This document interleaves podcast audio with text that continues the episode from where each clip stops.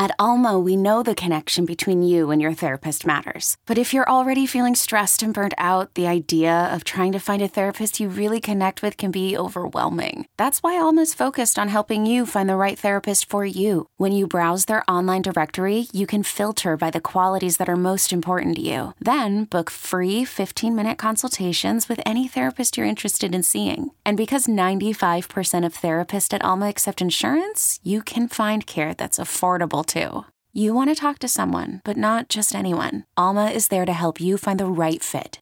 Visit helloalma.com slash therapy30 to schedule a free consultation today. That's helloalma.com slash therapy30. Knowing how to speak and understand a new language can be an invaluable tool when traveling, meeting new friends, or just even to master a new skill. But it's not always simple when you're bogged down by textbooks and structure classes. That's why so many people trust Rosetta Stone. Rosetta Stone is the most trusted language learning program, available on desktop or as an app. It truly immerses you in the language you want to learn, like Spanish, French, Italian, Chinese, and more. You won't just be studying English translations. The Rosetta Stone intuitive process helps you pick up a language naturally, first with words, then phrases, then sentences. Don't put off learning that language. There's no better time than right now to get started. For a very limited time, listeners can get Rosetta Stone's lifetime membership for 50% off. Visit rosettastone.com slash rs10. That's 50% off unlimited access to 25 language courses for the rest of your life. Redeem your 50% off at rosettastone.com slash rs10 today. Ladies and gentlemen, welcome, welcome to another episode of the Rise Together podcast. This is me, Dave, your host, and I am happy to introduce you to a friend who has himself been through a decent amount of change in career and life and now finds himself pursuing passion in placing information, uh, school, as it were, in unconventional ways in the hands of business owners. His name is Jeff Lerner. In 2008, November ish sort of time, uh, the Great Recession was upon us, and he found himself uh, at a rock bottom place in his life. He was a former professional piano player, and as he was nursing an injured wrist, evicted from an apartment, being divorced by his wife, struggling with depression, owing creditors about a half million bucks, he needed to find something new. And if you fast forward now, Jeff is a three time Inc. 5000 CEO with over $100 million in sales to his name, who's also happily remarried with four beautiful children and living in many, many ways a dream life. So uh, in 2019, a decade into the turning around of his life, he founded something called Entre Institute. And it is the world's first institute of higher learning for entrepreneurs, which is now one of the fastest growing education technology companies in the world. He splits his time between running Entre Institute and appearing in media, hoping to inspire others with his remarkable turnaround story. I hope that you will be inspired today by his words. Please welcome to the Rise Together podcast, Mr. Jeff Lerner. What would the world look like if we all pushed ourselves to have candid conversations with people who didn't look like us, think like us, or live like us? I'm Dave Hollis, and I'm on a mission to learn more about this world by meeting more of the people who live here. You may not always agree with everything you hear, but I guarantee you'll come away more informed on topics you might never have thought to seek out before. This isn't just a podcast, it's a community. And when we raise each other up, we all rise together.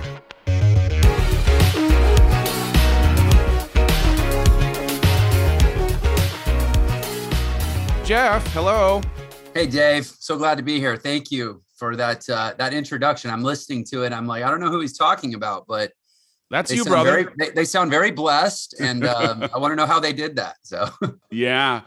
Well, so I so I've given just like tops of the trees a little bit of your story, but in your own words, if uh, you were at a cocktail party and someone asked you to describe what you do or why you believe that you're on the planet, what is the story that you would tell?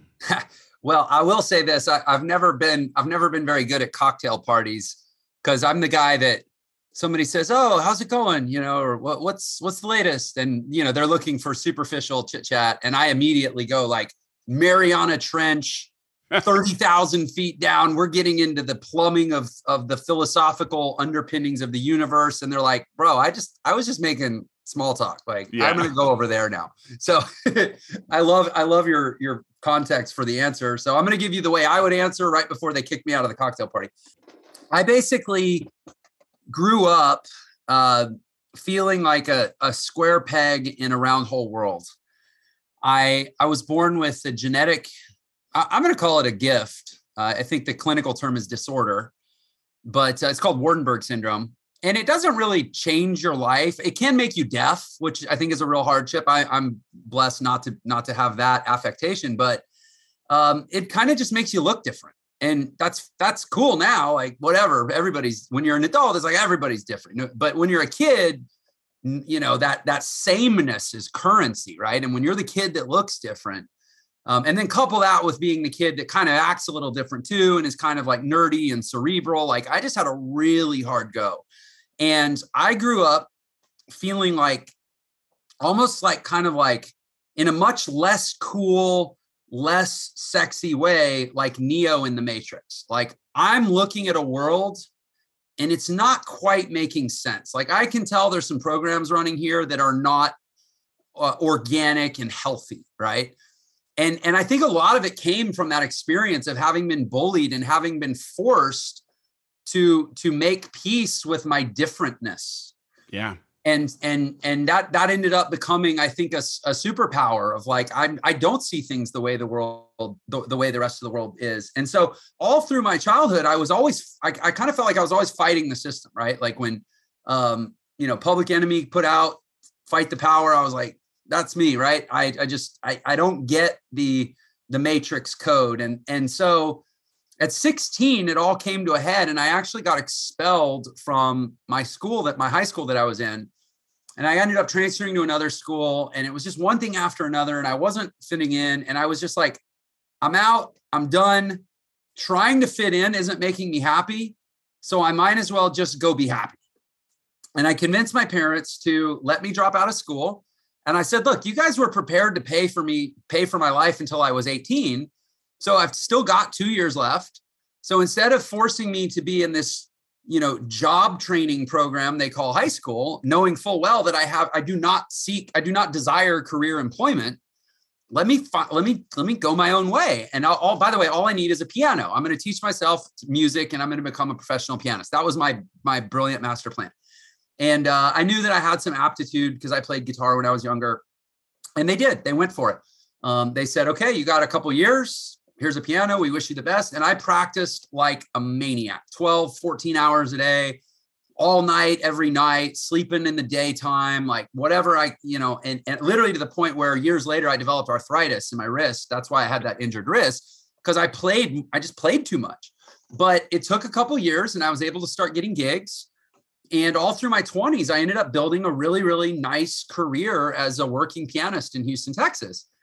And what was cool uh, what what really changed the course of my life, uh, other than just you know, I learned a couple things from that. One, if you work really really hard, you can do a you can you can succeed at a really hard thing, even when everyone around you is telling you that you can't and that you're crazy. Because everybody yeah. told me it was insane to want to be a professional piano player, even though I had just started when I was almost 17 years old. So uh, good. Uh, but I also learned that uh, well, I, I, was able to get a bunch of gigs. I got in with this one booking agency that actually started booking me in the homes of like billionaires. And so I was doing private parties at the at the home, like for dinner parties for like James Baker, former Secretary of State. I played gigs for Tillman Fertitta, the owner of the Rockets, and Jim Crane, the owner of the Astros. And I played multiple functions for the Houston Texans organization for Bob McNair, the billionaire owner of the football team. And like I'm in these people's houses. It's like me and like 20 other friends. So I'm surrounded by like centimillionaires and then the little $40,000 a year piano player in the corner. And I actually got to talk to some of these people and I kind of got to know some of them because it's kind of intimate. They're like inviting you into their home to play on their $300,000 piano that's worth more than your whole life. And uh, I would talk to them and I almost kind of got like lightly mentored by all these wildly successful people in whose homes I got to play and I just developed this this passion for entrepreneurship because I looked at them and I was like, wait a minute, they have the best of both worlds. They have the freedom and the autonomy that I was seeking, but they also have the money and the quality of life to have way more choices in this world and frankly way more ability to do you know, good or make an impact. I mean, I, I was younger then. I wasn't necessarily as altruistic. Now I look at it, it's like, think, look at all the good they could do. I would play, I would play galas where they would raise like $2 million to, you know, research a cure to cure for cancer. I couldn't do that. I was a broke musician. I didn't have $2 to go buy Taco Bell. Right. And so I just got obsessed with, with entrepreneurship and I started trying to start businesses. And it all kind of came to a head in my late 20s. I was 29 years old, 2008, when it finally, the other shoe dropped. I was on the hook. I had taken out some SBA loans. Like you mentioned, it was the Great Recession. I was hundreds of thousands of dollars in debt. I was a broke piano player. I didn't know what I was going to do. And I went on the internet, like Googling in the middle of the night, like, how can a broke person make some money or, you know, whatever. and I discovered this world that was emerging that, at that time about 10, 15 years ago the world of digital marketing, the digital economy. And I started learning uh, a lot of the same skills that digital marketers are learning now. It was just the earlier version, the 1.0 version of that. And I, I was a quick study. I've always been good at a keyboard, you know, computer or, or musical, whatever. And within 18 months, I paid off that $495,000 in debt. And uh, that was, I guess I got out of debt early 2010. And so then that's been what, about 12 years. I've just been stacking wins in the modern economy. And finally, in 2018, I sold a digital agency and I was 39 and I was basically ready to retire. And I was like, okay, I'm 39 years old. I'm ready to retire. 10 years ago, I was broke, literally homeless, living in my ex wife's parents' house. This story probably warrants a little more like I should go tell somebody this story, right? It's, it's, like maybe my calling in life isn't just to get to 39 and retire and, and, go fishing. Like I could do something with this. And so I started sharing with the world what I had done in the last 10 years and how I did it and the opportunities of the modern digital economy. And one thing led to another. And somebody hit me up and said, Hey, do you have a course? And so I made a course, took two weeks, made a course. That course has now sold 230,000 copies and hmm. given rise to one of the fastest growing education platforms in the world, where we basically teach entrepreneurship in, in the modern world. Amazing. All right. One thing you said earlier on is the turn for you of uh, making peace with your differences. I think there's something so powerful. Like I'm in a like in a season, a while now of just like uh, radically accepting me for who I am, but also like not even like demonizing the differences, but maybe even celebrating them as part of what makes me specifically me the superpower that i have or the unfair advantage that i possess like it it sometimes lives inside of some of those differences. I love the fact that you did that. The idea that if anyone can make peace with their differences it probably uh, almost immediately brings you freedom which is the thing that you want most of all. I do think too there's something about you know when you were finally stepping into this version of who you were that was different and you know outside of the traditional lines of what maybe most would have considered the right path at 16 you fell into passion and like you know we're able to demonstrate this idea of mastery as a thing that you can build with work and time and you did mm-hmm. that mm-hmm. and you still had then a, a, left turn a right turn thrown your way when piano wasn't going to be a thing that you could continue to do and um, it was because of this proximity that you had to these people who in their homes you were playing in that uh, mm-hmm. you in some ways i think were mentored but in other ways i'm going to argue were inspired that, that's i mean I, I, t- I would take a very little bit of time and attention they would give me and i would turn it into a whole inspirational lesson but it might have literally been four words like yeah yeah. yeah i think though it's like i we Heidi and I did this uh, conference last week. It was I mean, Heidi running the stinking show, but there was this moment where she read something out of this kid's book called um, Hope for the Flowers. And it's a kid's book, but it has a like a grown up message. And it was just the story of these caterpillars that um, were afraid of what change would look like because none of them had ever seen a butterfly. And then one of them ends up seeing a butterfly, and it gives them then this courage to believe in their ability to become the thing that mm. they've always been. And I think that there's something in the experience of proximity that is just this reminder that if you aren't in life with, if you aren't putting yourself in environments where you're surrounded by people who already can fly, you might not ever come to appreciate that that's what you're here for. And so I think there's something really beautiful about that. Yeah, I think that when I look back on that time, and you know, I just finished writing a lot of this in a book, so it's very fresh, and I've done a lot of really deep exploration of of that time in my life. When I look back on that time, I realize the, the proximity was the opportunity, right? But at the same time, you know, I was in a circle of a few hundred musicians that, you know, we I played between three and four hundred gigs a year. So wow. like I was I was playing a lot of gigs, right? With and there were basically maybe 500 musicians, maybe a thousand in the city of Houston that were at the level, you know, you had a, you had drummers, you had bass players, you had pianists, you had guitarists, and you had vocalists, and maybe a couple horn players that like did most of these society gigs, right? And so we all knew each other. We were all constantly in this kind of small, close knit world. And they were all in the same gigs that I was. They were all in the same proximity that I was.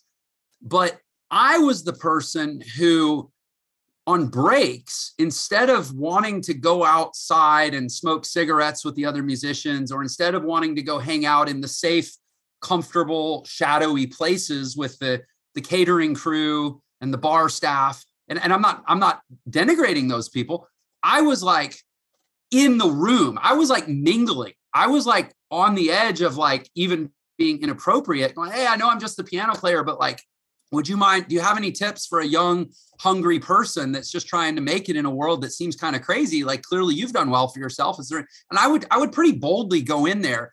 And I look back at that time and I realize my life experience of never having successfully assimilated into a group of like people. The fact that that had never worked for me, it had never been rewarding or gratifying for me, it meant that there was no magnetism in those situations pulling me outside to be like, oh, you're a musician. And on the breaks, the musicians go outside and hang out with the other musicians. Yeah. I had never fit in before. So I wasn't going to start trying then. So I'm like, I'm here I'm going to go to the people that have the lives that I would want to have, and I'm going to try to get to know them. And, and there were musicians that resented me. They would actually say, Why do you think you're better than us? Why are you trying so hard? Why are you, you know, and, and they would grumble. It was almost like they were they were a little bit um challenged by the fact that I was more interested in sometimes, not always, but sometimes being in the room than being, you know, back in the driveway with them behind the house, or that they actually had like servants' quarters. I mean, these houses, it was like Downton Abbey right? And uh, and so I look back and I'm like, man, I got the gold because I was in the hills and I dug for the gold. Yeah.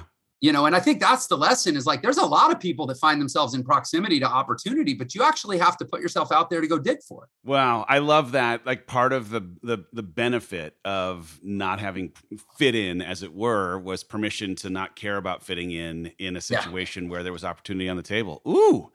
That's a good one. All right. So there's obviously this like stretch of time from 2008 to 2019. Talk a little bit about that transition period from pianist to entrepreneur.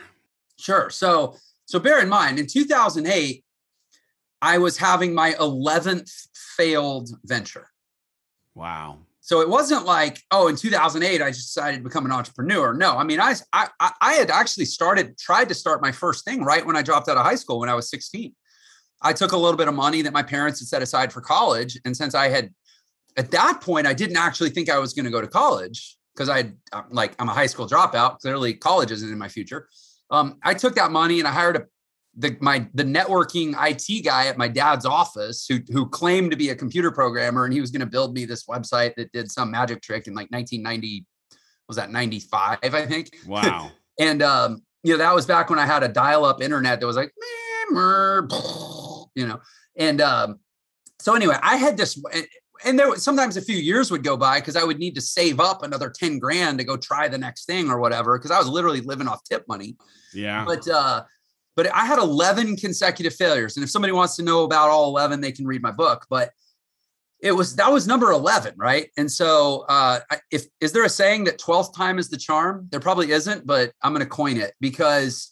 And, and the and the, the last failure was the big one, right? That was the half a million dollars in debt. So 2008, I uh, I launched this affiliate marketing business. I you know built a blog, started making some YouTube videos, started writing. It was different back then. You would publish what are called e-zine articles, like e-zines or magazines, but electronic magazines, e-zine articles. Just a whole different world back then. Uh, there were like you would create these things called Squidoo lenses, which uh, is like Seth Godin uh, created this platform called Squidoo in like 2006. And so I was doing all this, you know, internet nerdy marketing stuff, and I I just had a knack for it. And so that was my first win, and I did that for like five years. I kind of escalated from one offer to the next, where I would go to a company that had a product or service, but they needed customers. And I knew how to go create content that would acquire customers and they would pay me commissions. Right. So for five years, I did that and uh, had a, that was a total turnaround for my life. You know, by, by the end of those five years, well, I mean, I had, I had spent, you know, when I started, I was broke living in Houston. And then I did that for a year and a half. I paid off my debt. Then I moved to Montana. I lived in Montana for six months and I like skied every day and just checked my internet ads at night. And then I moved to New York City. I lived in New York City for a year and lived in Tribeca and ate fancy food and felt more alone than I've ever been, even though I was surrounded by millions of people because New York is that kind of place. And then I met a girl. I moved out to you, and it's like so cool. Once you free yourself, you just go where you you could live in a van and make a million dollars a year. It's incredible, right? Yeah. And so, so I kind of had this this you know kind of bohemian life so I went out to Utah, met a girl, went out to Utah, who's now my wife. That's now where I live. She had three kids. She was a single mom with three kids, fell in love with the whole package, the, the wife and the kids.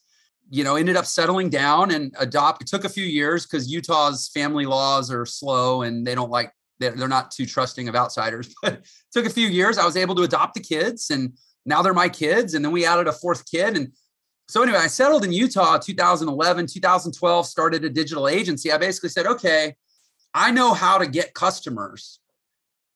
Who else wants to get customers? Oh, every business in the world wants to get customers. So maybe I could sell my customer acquisition services to businesses and ended up starting an agency. And from 2013 to 2018, uh, ran an agency called Zurly that did, you know, we actually had over 10,000 small and medium sized business clients. We built a sales floor, got up to about 60 people, made the Inc. 5000 list twice. And you know, did about a 30, a little over $30 million in revenue in those two years. And now I was a solo owner operator bringing home, you know, 20 to 30% margins. So like, yeah, dude, I'm killing it. Like I'm good. And then I, and then I sell the agency 2018. I sold the list to a, a, a software company, had a, a multiple seven figure exit. And I was, I was just like, holy crap. Like I should just, what do I do? What do I, where do I go from here? And it was either, I either right off into the sunset, never to be heard from again, or and, and I was starting to see what was happening in the world, right? Like Gary Vee had been dripping on me for 10 years, and there were some newer guys that were going into this info, you know, you were one of them. I mean, like the world was starting to show me that there's an opportunity for someone with a message and a heart to serve to actually go out and do some real good. And there's a huge need for people because fundamentally, and I'll say this is, and this is like my stump speech moment, and then I'll shut up so you can you can talk. You need not shut up. Well, I appreciate that, but we we have been educated for a world that no longer exists, and we now find ourselves living in a world for which there is no formal education. And if somebody said, What is it that Jeff is trying to solve in the world? That is it. I am trying to put together formal education for the world that is and is becoming and is not does not have legacy dead man walking roots in a world that no longer exists and that is fast revealing itself through economic catastrophe. It's so okay, so many things. I mean, number one, I was I had an update with the person who helps me with my finances, and I was looking in the accounts, and I've got five twenty nines for my kids, and they're you know growing over time, uh, but. I also find myself as I see those numbers wondering, are we actually going to need money for traditional college education by like Noah's 5?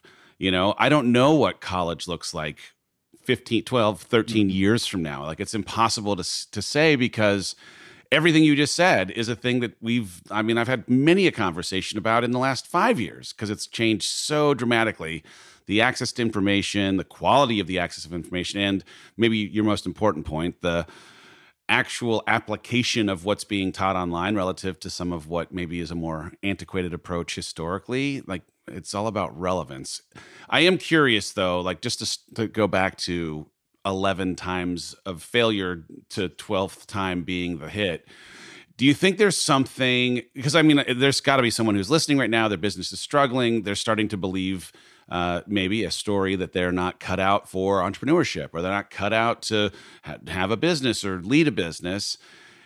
I'm sure there were doubts that come in the midst of 11 things not working, but do you think there's just something inside of you that naturally was like, I'm just going to keep getting back up? Was there what like what what was the drive? Because if you know if you find yourself feeling stuck in failure or some stories around why the failure can be attributed to you, I'm curious if there's a hack that we can uh, afford people.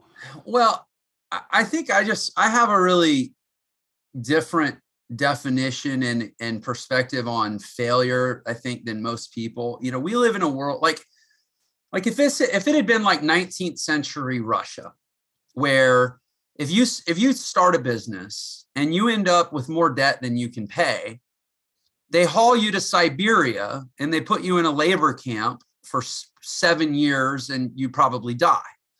I might have had a different attitude I might have been like, okay, I'm not going to take that risk 11 times on g- going insolvent, right? We don't live in that world.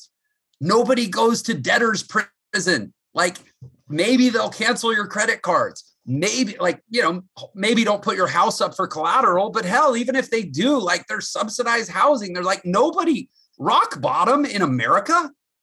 Like, the vast majority of human beings that have ever lived would love to be at rock bottom in 21st century America. You know, like I wasn't going to die. I wasn't going to starve.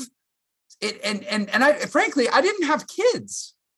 So, but, but honestly, and I'll say this though, I do think, I, I don't want to be as so reductive as to say, oh, well, it was easy because I didn't have kids. Because even since I've had kids, I have taken some sort of tightrope esque risks where there was no net, and I was and I did it, and it was like because you just sort of develop this muscle of like, it's gonna be okay. It really is, and and I think the fact. But if you think about what is it that most people are really wor- worried about in terms of they're afraid to fail in the modern world, I don't think most people are actually afraid that they're going to end up dead or that they're even going to end up destitute because you can always just go get a at least a menial job to pay some bills, right? They're actually afraid of losing status. They're afraid of being embarrassed. They're afraid of being ostracized. They're afraid of working so hard, you know, working, losing what they've worked so hard for, which is just a sunk cost fallacy applied to life. They're afraid of, you know, being judged or shamed. Uh, and, uh, and it's like, I I already did all that crap. I spent my whole life dealing with all that. I never fit in. I was always different. I was always judged. I always felt shame. I, I'd already unpacked all that stuff and processed through it. So what did I really have to be afraid of? You know, and I think that's what it was. It's not that I overcame so much fear 11 different times or 12 different times. It's that I had actually redefined the meaning I attached to the per, the potential consequence of failure to where it actually wasn't as hard for me as it is for other people. I know you talk on mindset. I talk on mindset. Like there's something that is a prerequisite to even pursuing something like this, and that's having the right mindset. I, I wonder if there were was there a time when you did not yet totally possess this, or were you always someone who was growth mindset, oh, sees yeah, failure as information? No, no. So I spent from preschool to 16 years old wanting. I mean, this is this is a hard thing to say. And I don't think I've ever said this. I don't know why I'm saying it now, but I spent from three to 16 with so much shame that as I as I started to develop the ability to have really strong opinions that I could cling to, you know, like when you're four, however passionate you feel about something, like 20 minutes later you forgot, right? But when you're 14, you can really dig into to how you feel. Yeah. And as soon as I was old enough to dig into how I felt, I had a vein of hatred for my parents because I felt that they did, they had wronged me by having me. I was like, you knew that you had a genetic disorder. You knew that you you had plump genes. So why did why were you so cruel as to give birth to a pudgy, damaged child and force him to live in this world. And I hated him for that for a while. Like that's how that's how dark it was. And um and it, and, and I had amazing parents. They were the most magical, beautiful. I mean, I don't put them on a pedestal. They were flawed like everyone else, but I had beautiful parents that now I, I, I hear myself say that and it actually hurts to say that. But that was my, that was how I processed my environment and my reality at, at certain times in my childhood. So, so no, I was not always this go getter of a person. I, w- I went into some dark holes, but when I was 16 years old, I, I went on this backpacking trip for the summer, like one of those outward, it wasn't outward bound, it was called wilderness ventures, but like one of those go out in the woods and find yourself adolescent experiential things, right? And uh, I had the most amazing experience being around a completely new set of people. And for whatever reason, it just played out differently than it had when I was at home in my life for the first 16 years. And they liked me. They thought I was funny. They thought I was interesting. I played the guitar and somebody had one and they wanted to hear me sing songs. And it was like, oh my gosh, if you change your environment, you can change your experience of life and you can literally, but I was a completely different person that summer than I had ever been prior.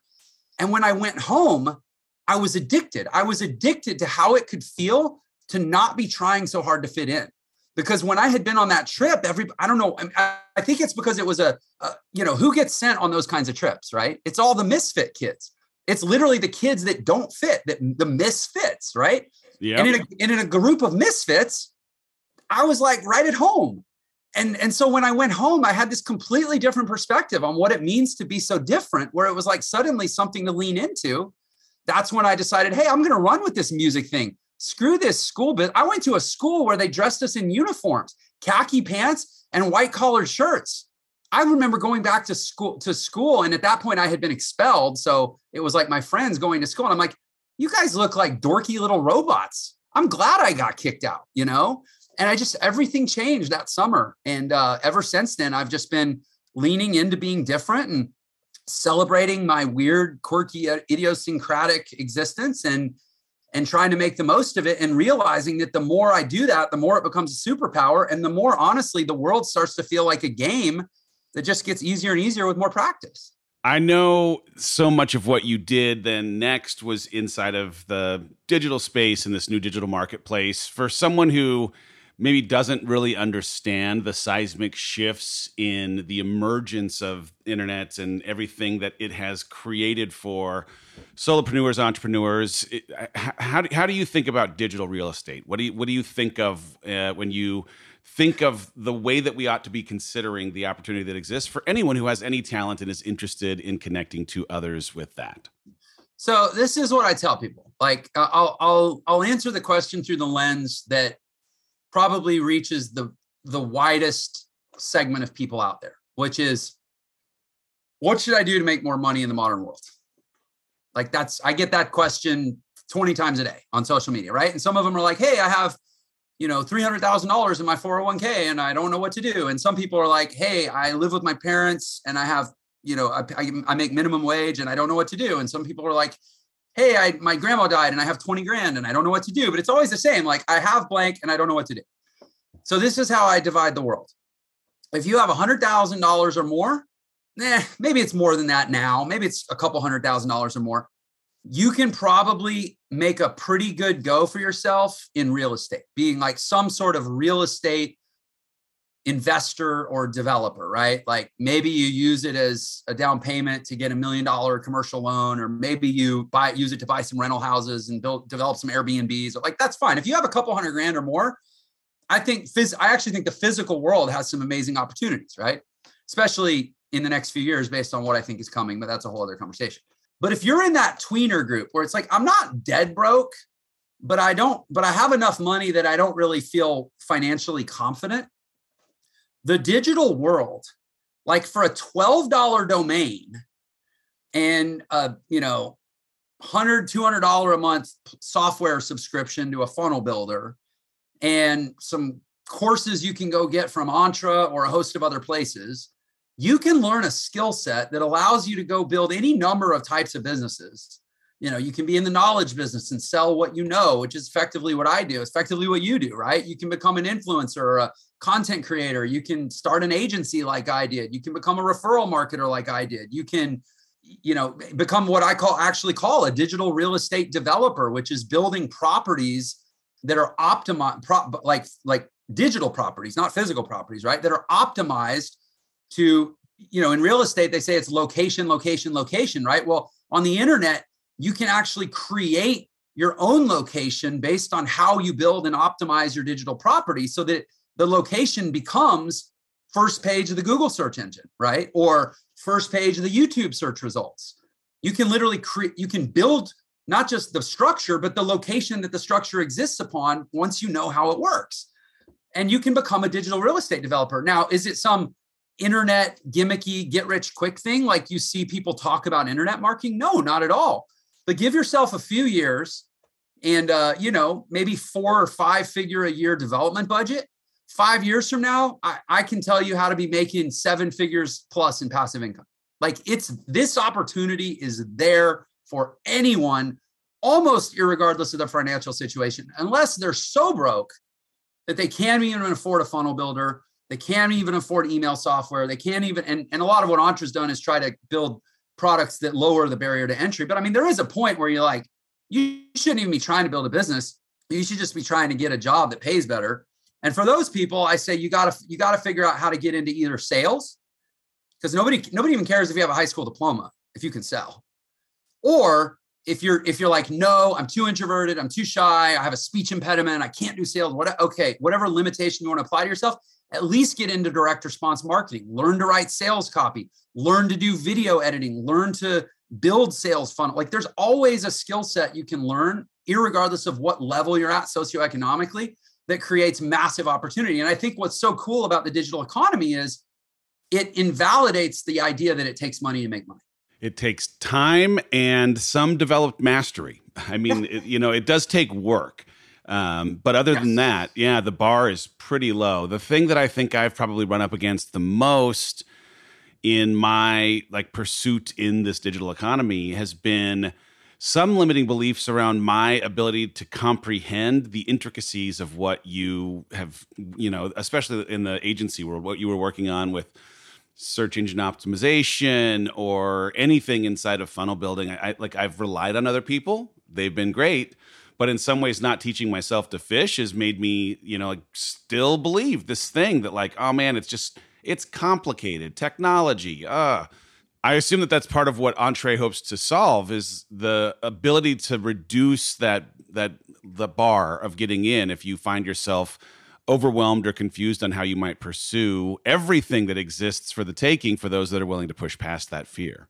Yeah, it absolutely is, and and I think there's a couple ways you do that. Um, one is you just build tool, you know, tools that simplify the execution, right? Like we built some software that's called EntreSoft that allows you to send emails, send text messages, do CRM, you know, manage customer relationships, build funnels, and it just makes it a little bit easier than other solutions and it puts a little more under the same under the same umbrella, right? So that's one way. But I think the real way that you do it is if you look at you know the entire sort of nascent digital economy skill set, right? Which is like building funnels, maybe writing copy, although some would argue that AI is going to make that irrelevant anyways, unless you're really elite. Um, doing you know content creation, making doing video. I, I believe that being on video, being comfortable doing like what you and I are doing right now is a is a is a must have skill set. Like there's some stuff, but if you look at this world, like I think the things you need to do are pretty obvious, but the education on how to do them is very very nebulous. It's very ill formed. Like there's gurus out there that teach you how to do some of this stuff, but there's no Stanford of how to build a business on the internet, right? Like there's no level of of academic rigor and and you know pedagogical best practices and like like so like at Entre we have like four PhDs on staff. And like we did, our director of products and curriculum is somebody that just came over from uh, the sixth largest university system in the country, who, and she's been there for 25 years, building curriculum, doing leadership, curriculum design, and leadership development. So, like, we're actually building curriculum that look if if MIT can teach people how to build a rocket ship, we can teach people how to build a sales funnel. Yeah. But nobody's nobody's actually approached it with real academic rigor. It's just kind of been this like slapdash thing of like, oh well, you know, Joe the ecom guru did it, and he he shot a nine video boot camp, and I went through it, and I should be able to do it too. Well, no, it, it's like this is a real skill set. It takes more than that, but you know, having having competency evaluations, having you know benchmarks and, and achievement milestones and real organized and structured curriculum that and the other thing about the internet the internet has like done a number on people's brains and their expectations partly because it shortened our attention spans in general but partly because it's completely eroded the concept of delayed gratification it's like oh, oh yeah. everything happens so fast i bought a course i need to have a result in 30 days well, nobody shows up on their first day at Harvard and is like, hey, I better have a six figure job in 30 days or else this was a failure. You know, why don't you give yourself a year? Why don't you give yourself five years? We're willing to do that for school. We're willing to borrow hundreds of thousands of dollars to go to a school, knowing it's going to take us an average of 21 years to pay back our student debt before we actually get to start keeping all the money we're earning. And, and there's still a 95% statistical probability that we're never going to have enough saved up to comfortably retire. We sign up for that deal all day long, but we won't actually give an online program two years to see if it works. Oh, come on. Come on. Uh could not agree more. There's uh, there's so much to be like deconstructed or challenged with conventional teaching and some of the paradigm that we've just fallen into as the way things are supposed to be or always are. Student debt is one of those crazy, crazy things. The idea of signing up for something to pay off for the next 20 years after you get out of school. See, by the way, it's only it's uh, that and taxes are the only two debts you can't bankrupt out of either hopefully there's someone here that's had this thing beaten in their heart and they're looking for some sign to want to step toward starting a business being brave enough to put themselves out there. And uh, you know like i would say yeah you should do it and be prepared for seeing the failures that will inevitably guaranteed they're going to happen uh, as the gift of what this business of yours is meant to become. Uh, i'm curious what advice you might give to someone who feels like they ought to do it, but are scared to try. Again, everybody's situation is different, but assuming you're not in a place where, you know, I, I think I actually just want to kind of like nip nip something in the butt. If you're in a place where you're like, hey, I got 90 days to figure out how to pay my mortgage, or else I'm going to lose my house. Don't start a business. Yeah, that's not that's not your answer. like that is that is not the hail mary you want to throw and so so that setting that aside which unfortunately is so much of the the predatory dynamic of the internet is this these ridiculous promises. But like if you're if you're somebody that has at least a, a reasonably stable foundation from which you're not just going hey how do i make a quick buck? But you're like hey how do i do a more fulfilling do more fulfilling work with my life where i make the same or better money and I do it in a way that I I enjoy or get more fulfillment from, right? Then here's what I would say. Instead of starting a business or thinking of a business that is a like a like like we have this pass fail mindset, like this very binary mindset that comes from education, right? Instead of thinking about your business as a pass fail test, think about who can I passionately serve in the world based on something that I have some knowledge around and enough real life experience around that I have passion and conviction. Because that isn't something that it is like fundamentally impossible to fail at if you yeah. try. Like yeah. you can you can go online and serve and deliver value and help someone unless you're lying, unless you're intentionally misdirecting them. Like just go be a person of value who wants to help and let the business grow organically from that because then there's no way to fail. There, there is no fail. The term failure. So when you're in that business, there's no conceptual word or concept for, for failure if you're just trying to serve people.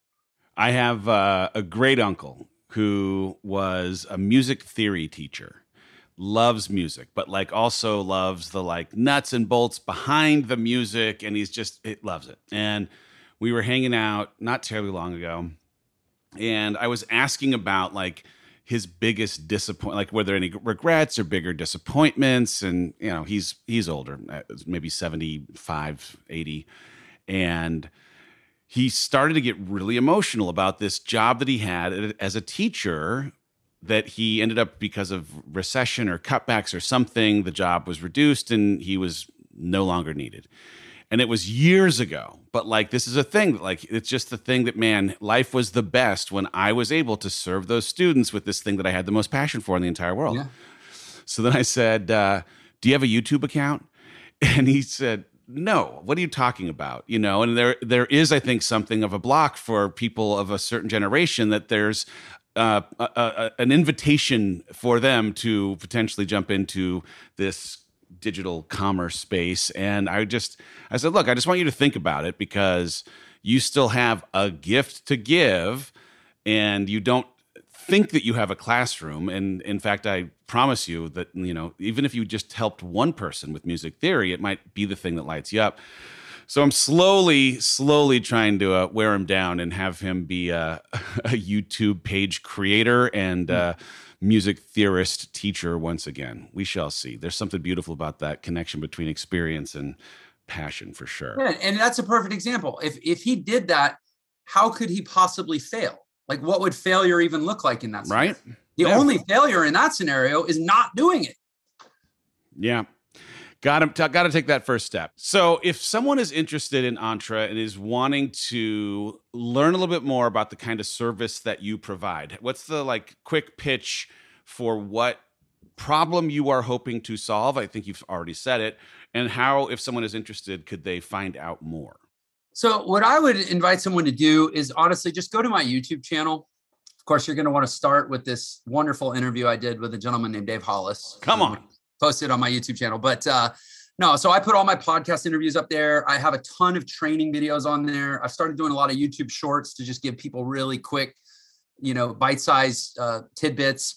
And and from there, you can really get a sense. Like, I, like I actually have a, a general philosophy, and, and it's a hard philosophy to live to execute t- entirely. But generally speaking, I, I don't really, I think information should be free or very easy to access. And that all the pieces uh, that, that it requires to actually help a person transform with information, that's what the investment should be invested in, right? Uh, which is a big paradigm shift from school, where school has historically been this gated, you know, environment of where the information is behind the paywall, right? And so I give away on my YouTube channel more than most gurus or institutions or schools or whatever. I at least I try to give away more than most people charge for. And you can go there and you can get a very real sense of what we're all about, what it is we're trying to do in the world, what kind of information we offer you, what kind of transformation we can offer you, and and probably get a real sense of hey, is this modern economy entrepreneurship is this something that i really would like to take on and if it is every single video on my youtube channel is going to have a link that you can click takes you into download a free book and go into a funnel and watch a video and buy a course and you know you can choose your own adventure from there. But i would just start them at my youtube channel which is just jeff lerner official on youtube. So you mentioned the book. When is it coming out? What is it called? And what do you hope that a reader takes away from it? Uh, the book it comes out August second, and uh, I'm I I was thrilled and and and really sort of like awestruck that an actual publisher of real books wanted to know what I had to say. It was pretty amazing, you know. I, was, I mean, three years ago, I was like, like by the way, I am living proof that everything we're saying works. Because three and a half years ago, I was your was was that your father-in-law or I was the or the great uncle or something. I was yep. the theory guy who was like, I don't know, should I start a YouTube channel? I'm kind of nervous. Like that was me three and a half years ago. Now I have a book deal. I have a top 100 podcast. I have a you know nine figure company. I have I'm at an event of art. Like this whole thing has exploded because I just finally stopped and I just did it. Book comes out August 2nd. It's called Unlock Your Potential, and it's uh it's basically three books in one. It's my autobiography of how I went from being a, a broke jazz musician to, you know, a successful entrepreneur. It's a, it's a tactical guide on how to actually do a lot of the stuff we're talking about and take those initial steps to build something in the new economy. And it's also a, a pretty sort of high level treatise on macroeconomics and really setting I, I think trying to trying to recalibrate people's understanding of what's going on in the world at a high level, frankly, to scare the shit out of them. Like this is not option. I mean, I'm not saying you got to join Entre. I'm not saying you got to build a digital business, but it, there is no option for most people to not make some serious and radical shifts in their life, or else retirement is going to be what it was 300 years ago, which was non existent. Like retirement's a relatively recent invention. It was invented in the late 19th century in Prussia.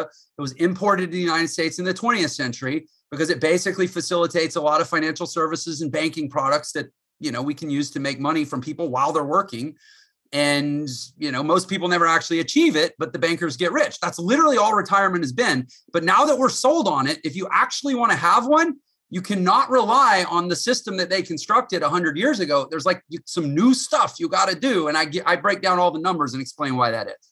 Fascinating. So cool. I'm sure that it will be a gift to everyone who picks it up. August 2nd is that what you said? August 2nd yes sir. Bookstores everywhere. 2nd let's go all right. Uh, our last question, same question to every guest. What is the one idea, one quote, one comment to take away, something that you think a listener today needs to hear that you want to impart on them before we go? So I'm gonna I'm gonna go very very sort of self helpy in my answer, very personal development, not not business, not tactical. Although actually it's highly tactical, but in a different way one of my favorite quotes is Mark Twain said, The two most important days in a person's life, I think he said a man's life, but we'll modernize it. The two mo- most important days in a person's life are the day they're born and the day they figure out why. And that that concept of that awakening to our own purpose like why am i here really and and and i think that if most people actually take an honest look at their lives we tend to live our lives as if the purpose is to not die and I think that's kind of lame, honestly. Like turtles live to not die, armadillos live to not die. Can we, as sentient, evolved human beings, find a little higher reason to live than just to not die? Because we're like, I got to have comfort, I got to have security, and I got to have a 401k, and I got to make sure my kids don't die because when I die, they'll still be alive and they have my genes. And like, that's like so boring in like Old Testament, right? Like, like what is this higher purpose, this higher calling in service to humanity that Maslow's tip of the hierarchy, right? Like, uh, how do we self actualize and go do something that matters in this world, right? And that's what Twain is talking about that second day. But the, the challenge is, in the absence of that, we live in a little bit of a, of a perpetual existential crisis, right? Like, what, what is my what is the point when I have not yet discovered what the point is, right? So the way that you operate in the meantime. Like i promise you when you have your red pill moment and you know why you're on this earth like like i had three and a half years ago you'll never you'll never lack for motive like i haven't been i got covid twice. Other than that i haven't been sick in three and a half years. I sleep five hours a night. I wake i jump out of bed between 2.30 and 3.30 every morning on fire to go crush it because i have a freaking mission in this world right? And that's how you can live when you're on the other side of knowing your purpose. But until then what are you supposed to do?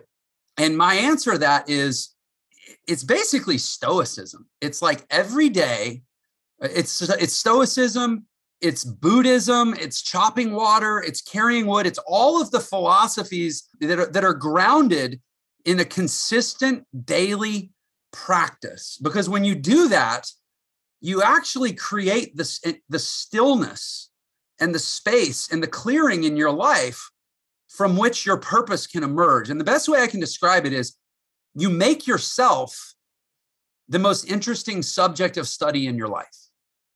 Mm. And you live every day as if it's a it's a process of self-care and self-discovery. And most people going through life like I need, I need to figure out what my purpose is. Yeah, but you're not even paying attention to yourself you're paying attention to your job or your employer, or your family or your kids or this or that. But until you're the most important and interesting thing in your life, you're never going to discover why you're here. So this daily rigor of, and I call it the three P's physically, personally, and professionally living through, for consistent, never ending improving excellence creates the stillness from which your purpose can emerge. And I actually believe that's the point. And when I wrote a book called Unlock Your Potential and I started a podcast called Unlock Your Potential, what I'm really trying to do is empower and, and educate people as to the method for creating the, the consistency in life where the results will be coming all along the way so that you can experience the happiness and the fulfillment that comes from progress, but ultimately, so that you can reach that point of arrival where you have clarity on your purpose. And then at that point, you don't need another book, you don't need another podcast, you don't need another guru. You are the guru from that moment on. That's my advice. That is a good word. Come on now. Jeff, I appreciate you, man. Thank you so much for being on the show today. Thanks for having me on your show back then. If uh, someone is interested in get to know you better, follow you on the old social, what are your handles? Where do you send people? I am Jeff Lerner official everywhere except for Twitter because it's too many characters for their, you know, rules or whatnot. Uh, but honestly, I really love when people find me on YouTube. I would say Instagram if you have goldfish or shorter attention span. YouTube if you have attention span greater than goldfish. Uh, Jeff Lerner official on either platform. awesome. Thank you, brother. Appreciate you. Ladies and gentlemen, hope you took something good away from this episode. How could you not have? If you do me a favor, take a picture of this uh, podcast playing on your phone, put it up on the old social media, tag me, tag official Jeff Lerner. And between now and next week, I hope that you will keep on moving forward with some consistent action until your day of awakening when you know why you're here. We'll see you next week on the Rise Together podcast. Rise Together is hosted by me, Dave Hollis. This show is edited by Andrew Weller, with production support by Sterling Coates. Cameron Berkman is our executive producer.